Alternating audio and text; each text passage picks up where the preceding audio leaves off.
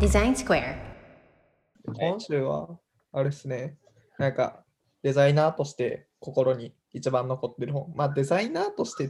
ていうかなんか、まあちょい役立ちそうぐらいやったら何でもいいかなっていう、まあ役、何でも、まあわかんないですけど、感じで、なんか皆さんの、まあおすすめっていうか、好きな本みたいなのを聞けたら面白いかなみたいなんで、問いを投げてみましたっていうテーマです。聞いていけばいいですか？これ、ユージから言わんでいいなん確かにか、僕から言いません。出題者がゆあれやったら鳥になる可能性全然あるけどいや、。それはきついな。いや、でも何も考えてなかったな。いや、出題した側は、そんな。そんな問いだけ考えて答えを自分では持えってないーってね。心に一番残ってる本っすか？自分で出しといて。いいよ、誰かに振っても。あ、じゃあ、カッキーさん、お願いします。俺？はい。俺か。あー心に、デザイナーとして心に残ってる本。あ、でも2つあります、僕は。あの、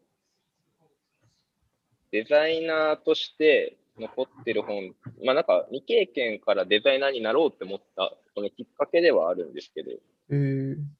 なんか割とそれは僕のデザイン感を広げてくれて、えっと、一個が解けるデザインっていううんあの、うんうん。本で、もう一個が誰のためのデザイン。これ多分有名なうんうんうんうんやつなんですけど、なんか解けるデザインとかは、それこそなんか、あの、僕なんか、それこそもそもデザインってなんか見た目の話がもともと認識としてずっとあって、で、なんか、デザイナーって美大生がなるもんだぐらいの、なんかそういう認識を最初持ってたんですけど、うん。うん。うん。で、なんかその、たまたま読んで、その、解けるデザインとかが、それこそなんかデザインってこう、あ、なんか見た目だけの話じゃなくて、人の行動をこう変えたりするものだとか、なんかそういう UX 的な話とか、うん。本当にいいデザインってそもそも気づかないみたいな、なんか、うんうん。なんていうか、デザインを一番してるということに気づかずに人がその行動をしてることが、一番なんかいいデザインだみたいな話とかが、個人的にはすごいかっこいいなと思って、なんか なんていうんですかね、見た目の話のかっこよさもあるんですけど、究極デザインされてる、本当にデザインされてるものって人が無意識にそれを行動しちゃうみたいな。なんか傘立てとかの話が結構好きで、なんかいい傘立ての、そのなんか傘立てのデザインって何みたいなんで、なんかいい傘立てをデザインしなさいって言った時にみんなこう見た目の話とか、なんかその壁に置きやすいとか、なんかちょっとデザイン性のあるやつとかをこう出していくんですけど、あの、一つのその本の中の例で出てたのは、まあ、傘って多分みんな傘立てに、僕もそうなんですけど、傘立てに、傘は結局立てないんですよ。なんか扉にかけたりとか、壁にペッてかけちゃったりとか、無意識のうちに傘をそのままポイッと放ることの方が多くて、入れるというよりは。その時に、じゃあ、もう壁に、壁っていうのは床にその一本溝があって、線があって、壁に立てかけたとこに、にその傘がその溝に刺さるようにしてしまえば、これはもう傘立てだよね、みたいな話があってて。で、そうすれば水も勝手に落ちるし、ってなった時になんか、たただ床に線を一本引いただけなのに、それで傘立てになるんだって思ったのが結構僕の中で衝撃的で。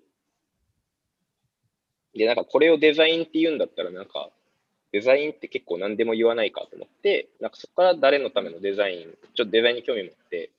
誰のためのデザインを読んで、そのノーマン博士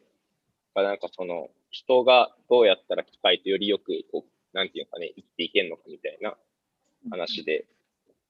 てなった時になんか、あ、デザインってめっちゃ人の行動を変えたりとか、人の感情を変えたりとか、人の思考を引っ張ったりするもので、なんか見た目だけじゃないから、もっとやれること多そうだなとか、自分でもデザイナーとしていろいろやれそうだなと思ったのが、この2冊だったんで、この2冊はなんか今でもたまに読み直しますけど、心には残ってます。うんうんなるほど。という感じですね。じゃあ次どうしようかな。次じゃあ、平根さん。私、解けるデザインが候補としてあげあった、私の中も。あれも。そう。私もなんか未経験からデザイナーになったから、デザインっていうものの考え方とか、なんか、そうだね。いい衝撃があった本だったっていう意味で、それは一個あげようかなと思ってたのと、あとは、そうだな、いくつか候補あるんだけど、じゃあ、あえてかぶんなそうな方でいくと、うんと、あの、草薙龍春さんっていう、あの、仏仏教の僧侶の方が書いた、えっ、と、反応しない練習っていう本があって、ええーっ、と、はい、私はそれ結構好きな、すごすごい好きな本なんですけど、うんと、そうだな。なんか、まあ、デザイナーに限らずかもしれないですけど、なんかこう自分が、なんだろう、デザインしたりとか、考えたり、企画したものとかをベースに議論とかしていくときに、うんと、なんかコンディションが悪かったり、自分のとかすると、なんか不必要に傷ついてしまったりとか、なんかどうしてもあると思ってて、なんだろう、そのメンメンタル的なところ、そういう時に、えなんだろう、なんかこれがめっちゃいいと思ってたのに、みたいな、わかんないけど、そういう時とかうんうん。あるかもしれないなっていう時に、うん、なんでしょう、その反応しない練習っていう本は結構あの仏教の思想に基づいて、なんか、えっ、と、うん、例えばなんか禅の思想で言うと、なんか全ては妄想だっていう 話で、なんか自分がその何か言われて傷ついて、傷、なんだろう、傷ついたこととか、もう別に自分がその傷つけられたっていう認知をしてるから傷ついてるだけであって、なんだろう、別に事実としては出したものに対してこういう発言があった、こういうフィードバックがあったっていうだけみたいな考え方なんですけど、まあ、うまく説明できないんですけど、なんかそういうなんか、しなんだろうな、修行、修行って言ったらいいのかな、なんか仏教思想をうまいこと取り入れて、この世の中と向き合っていくと、なんか全てのことをフラットに受け入れられて、すごいいいよっていううん感じの本です。えー、そう、私はすごい好きなんですけど。うん僕、昔多分、平根さんにインタビューして、なんかあの、平根さんのタコ紹介で、平根さんはブッダだみたいな紹介を昔多分した記憶があるんですけど、あなんかあったな、自己紹介 LT。いや、ブッダに憧憧れてる人です。なるこの本、割とじゃあ影響を受けてる系ですか？あそうですね。すごい読んでよかった、読めてよかったなっていう本えー、としては。うんなんかしなやかな心を持って作ることに集中しようっていう。はい、そんな感じかな。えっ、と、どんどん回していかないと。じゃあ、えーせっかく今いらっしゃったんで、竹鉄さんの、えっ、と、心に残ってる本はいかがでしょうか？僕はね、一つに選べなくて、二つ書いたんですけど、あうん。二つ挙げてるんですけど、一つはコンセプトの作り方ですね。そうだな。あの、これ、あの、元任天堂の玉木さんが書かれた本なんですけど、えっと、あれですね、えー、Wii、任天堂 Wii をお作った時のお話、任天堂 Wii のコンセプトをどういうふうに作ってたかっていう話の後半がなんかそのまさに Wii を作る、えー時のチームの会話みたいなのも含めてプロセスがの残載っててで前半はまあそれを踏まえてそのコンセプトとはっていうとこから紐解いてる本で僕がそのなんだろうなコンセプト大事だなって思ったのもそうだしコンセプトをどう立てるかっていうかこうなんだろうなエッジ立ったコンセプトを作りにはどうしたらいいかなっていうのは分からないときに非常に、えー、と参考にさせてもらった本でこれの考え方は今でも僕は大事にしてるっていうかあの元になってる感じですね。それがこの本。でもう一つは、えっと、ピクサー流想像する力っていう、えっと、緑色の本。えっと、これ翻訳本で、えっと、英語の方は、なんだっけ、クリエイティビティインクっていう本なんですけど、これ、あのエド・キャットブルっていうピクサーの社長が書いた本で、そのピクサーが、えーっとまだまだ人数少ないというか、あある種弱小みたいな時から、あの今のね、えーディズニーと一緒にやってるっていう中で、どうやってそのクリエイティビティっていうのを育ててったかっていうか、どうやって生み出すようにしたかっていう話の本で、これあの僕ノートにちょこっと書いたことあるんですけど、なんだろうな、日本って一人の天才が、えー、とクリエイティビティを発揮して、まあ、映画を作るとか何かを作るっていうのにあの長けてる。なんで、なんか師匠と弟子みたいな関係で、えっと、組織の中でとか、その、なんだろうな、こう、一つの集団の中で、なんか、突出した功をそのまま、なんだろうな、い生かすっていうか、なんかそういうのに長けてるのは、まあ日本だとすると、えっと、ピクサーはどちらかというと、えっと、そういう突出した功というよりかは、チームでどうクリエイティビティを生み出していくかっていうのに、えーなんだろう、プロセスとかやり方あーとかっていうのをこう編み出していくっていうのが、まあ、彼らの特徴かなと思ってて、それがまさに書かれてる本っていうとこですね。で、これは、あの、まあ、僕の、えっと、UI とか UX っていうのに、えっと、思いっきり入ってった時の、なんだろうな、一つの、えーバイブル的になってるというか、その、あアイディア出すっていうのと、あと、フィードバックし合うっていうようなとことか、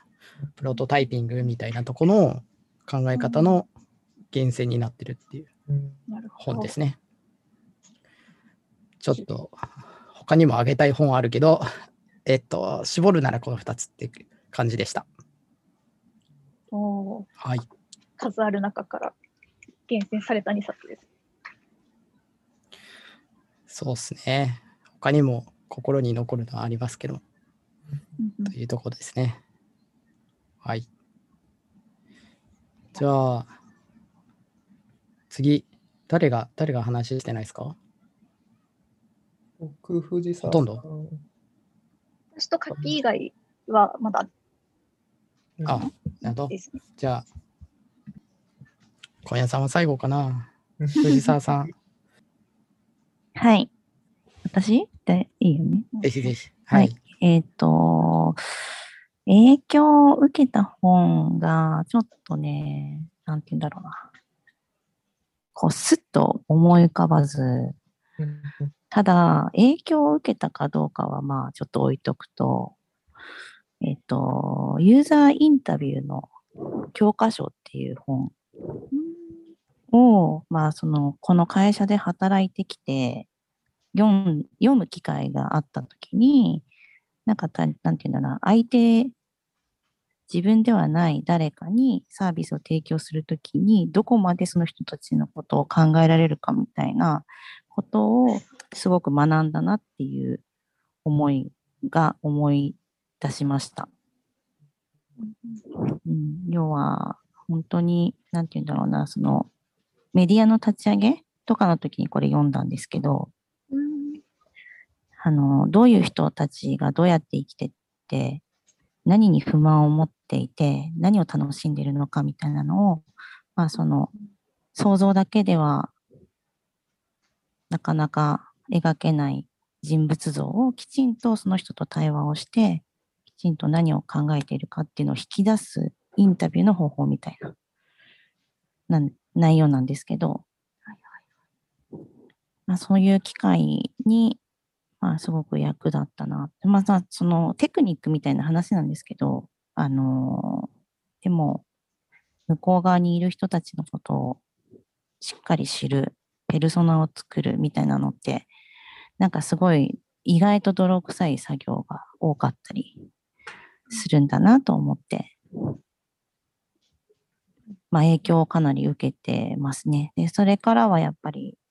この、例えばウェブサービス使う向こう側にどんな人がいて、どういう生活してて、とかっていうのを結構考えるようになりました。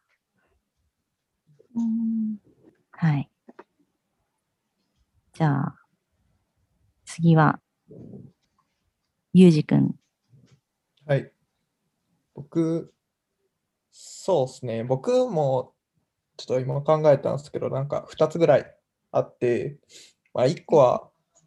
あれですね。えっと、あの、竹鉄さんが出してたコンセプトの作り方の著者と同じ人の、あの、ついやってしまう体験の作り方っていう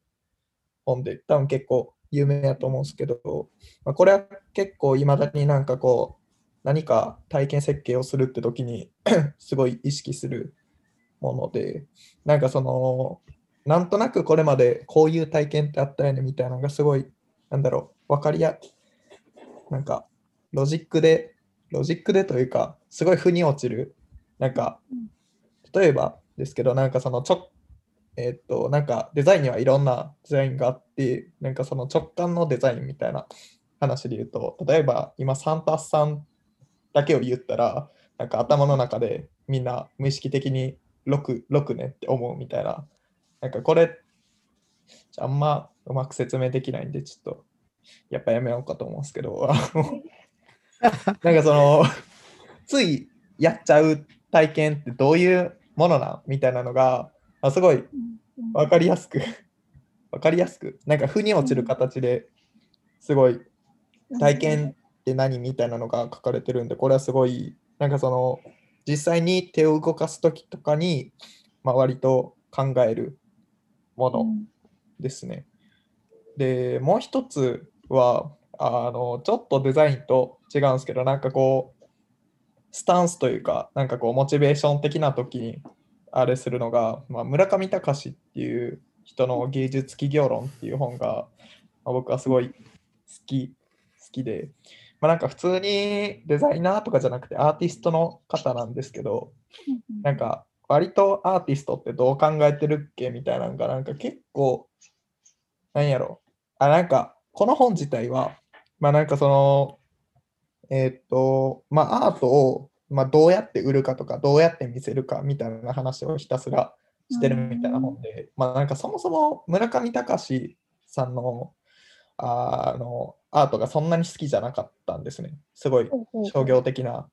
感じがしてたんでこれまで。でもなんか実際読んでみると、まあなんかすごい、なんだろ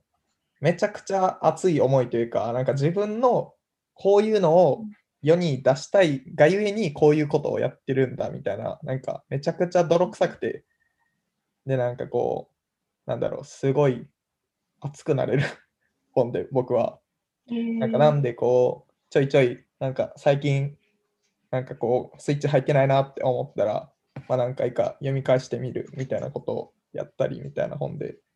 ちょっとあんまりうまく説明できないですけど、どちらもおすすめです。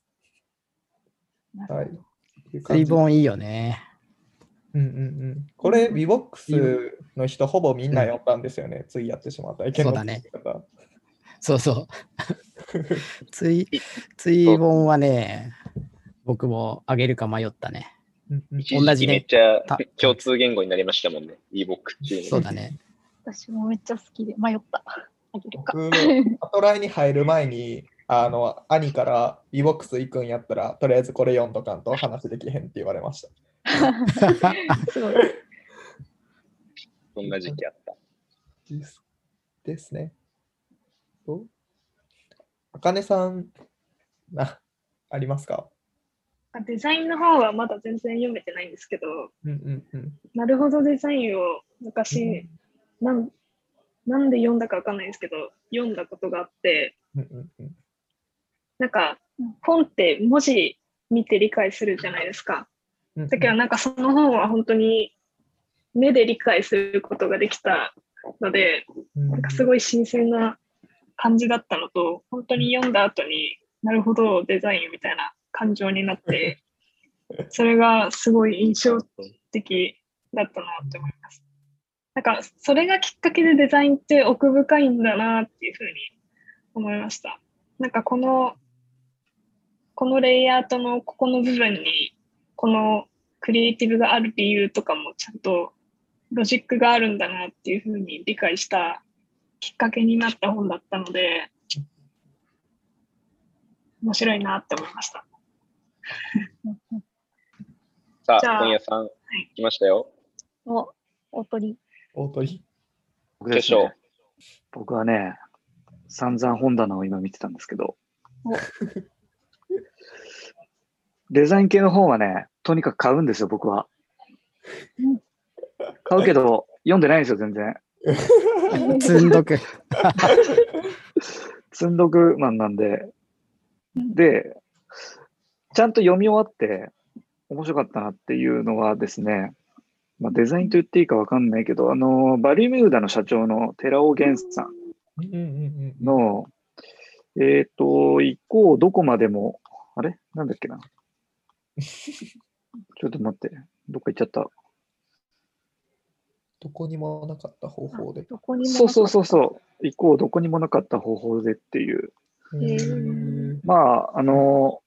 彼がバリミューダ始める前、音楽やってたんですけど。で、音楽やってる時代から、それを、ま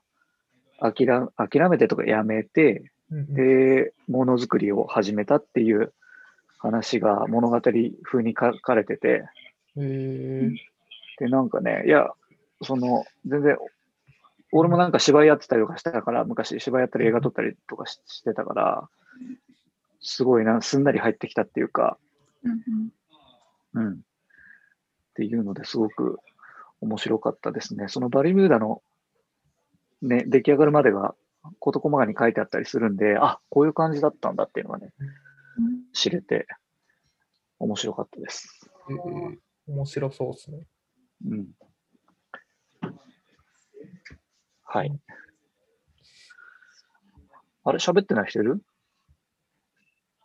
いや、これで全員ですね。ここれで全員ですね。うんうんって感じですね。結構出ましたね、す本ごい色が、色が出ますね。確かに。そうですね。なんかこう、でみんなの、おのおのの、なんだろう、デザインスタンスにも通ずるものをなんか感じる確かに。確かに。ラインナップ確かに確かに。な気がすえる。ー、確かに。こうやって見ると面白いですね。すごいわかります。竹鉄さんとかまさにって感じの、うん。うんうん。うん。何冊かポチろ。そう、これ、ちゃんと読んでみてね。なんか、それをそこから得るものがあって、化学変化が起こせればいいですね。うんと言ってみたけど、俺ちゃんと読んでないっていうね。勧められたらすぐ買うんですけど、ちょっと全部読めてないです。読みます。はい。はい。じゃあ、ゆうじくん締めてください。締めてください。あーはい。こんな感じで、いろいろ出たんで、あ、そっか。次のお題の人言わんな言わんとあかんのか、これは。次の人は、えーどうしよう。逆に誰がこれまで出してないですかね。お題を。くみちゃんとかあかねはね、入ったばっかりだからまだ出してないから。じゃあ、ほとんどじゃない？ほとんどの人やってないでしょ。あ本当ですか？うん。うん。じゃあ、藤沢さん、自習お願いします。考えておきます。2、3日中に。ありがとうございまありがとうございます。はい。す。じゃあまた来週ということで、はーい。はい。これなんかやります、最後の。ささようならしますか？さようなら。さようならしましょう。はい。じゃあ、リスナーの皆さん、さようなら。ささようなら。